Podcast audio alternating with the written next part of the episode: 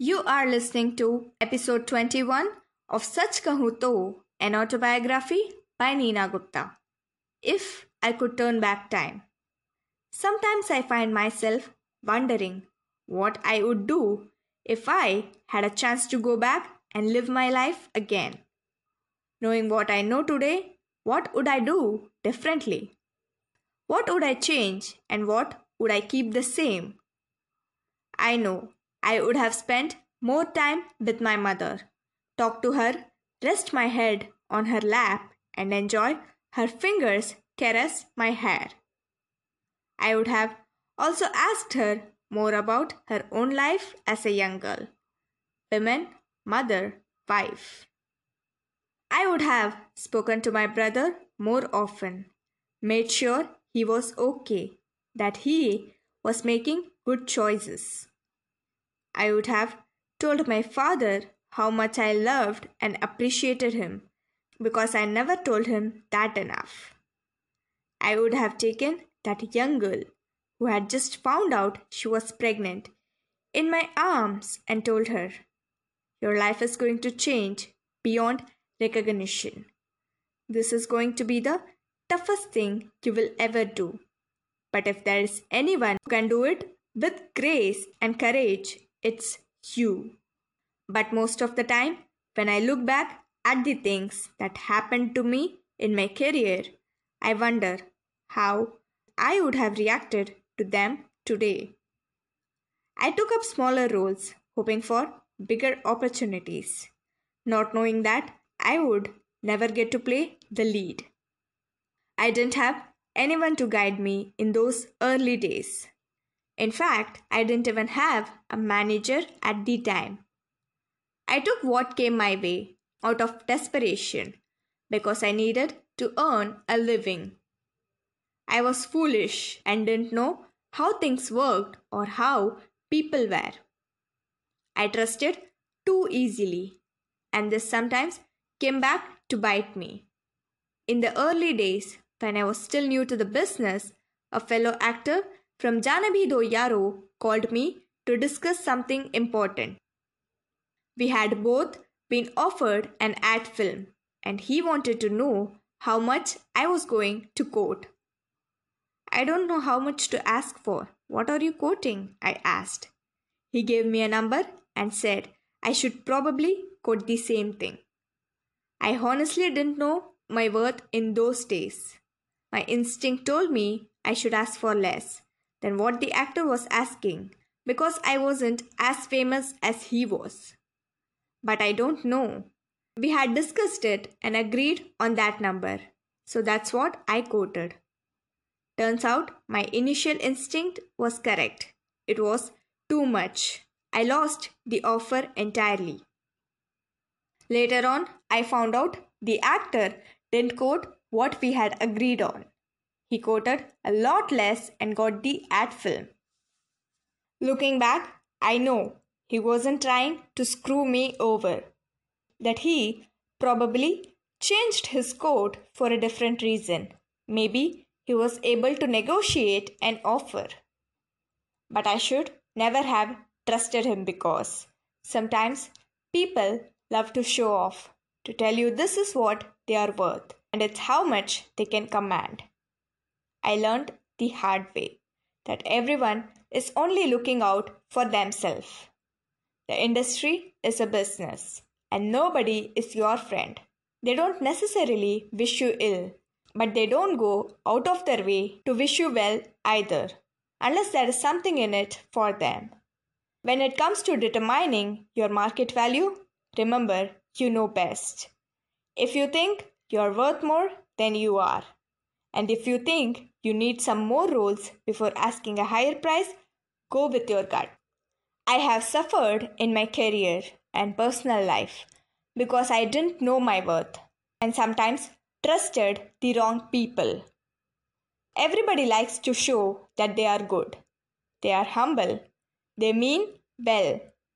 But remember, it's impossible to make everyone happy all of the time.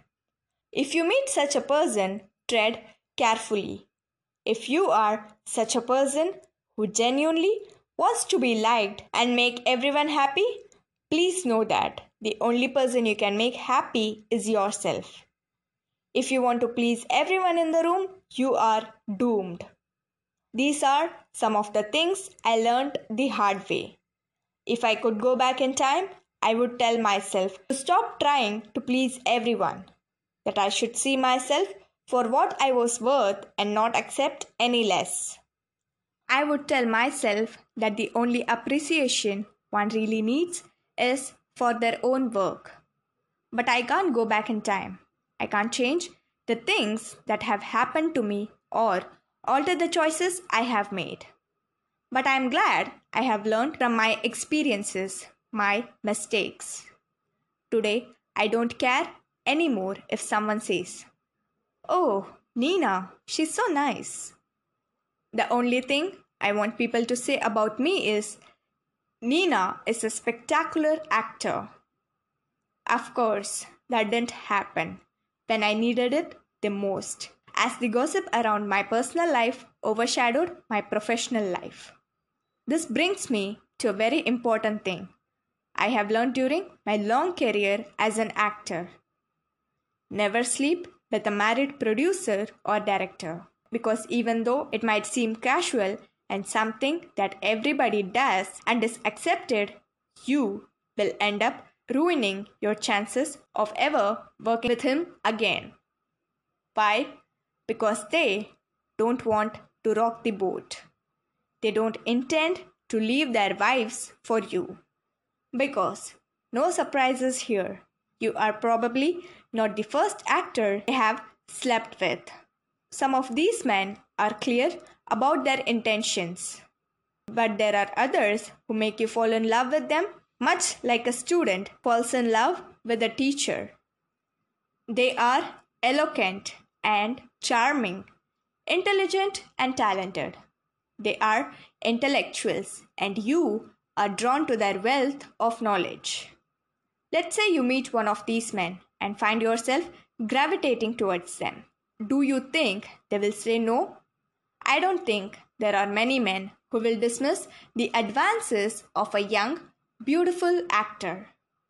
But if you start hinting you want more, you will be doomed. I know that there are many actors out there who will read this and still sleep with the wrong men in the industry.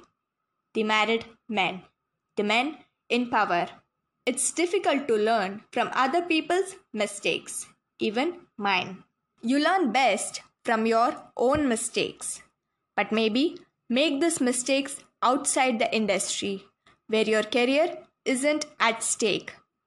Because sleeping with a married director or producer, even if these are just rumors, will kill any chance of you being cast in their films again. Especially once their wives find out. I had such a bitter experience once, and it mainly happened because I'm not two faced.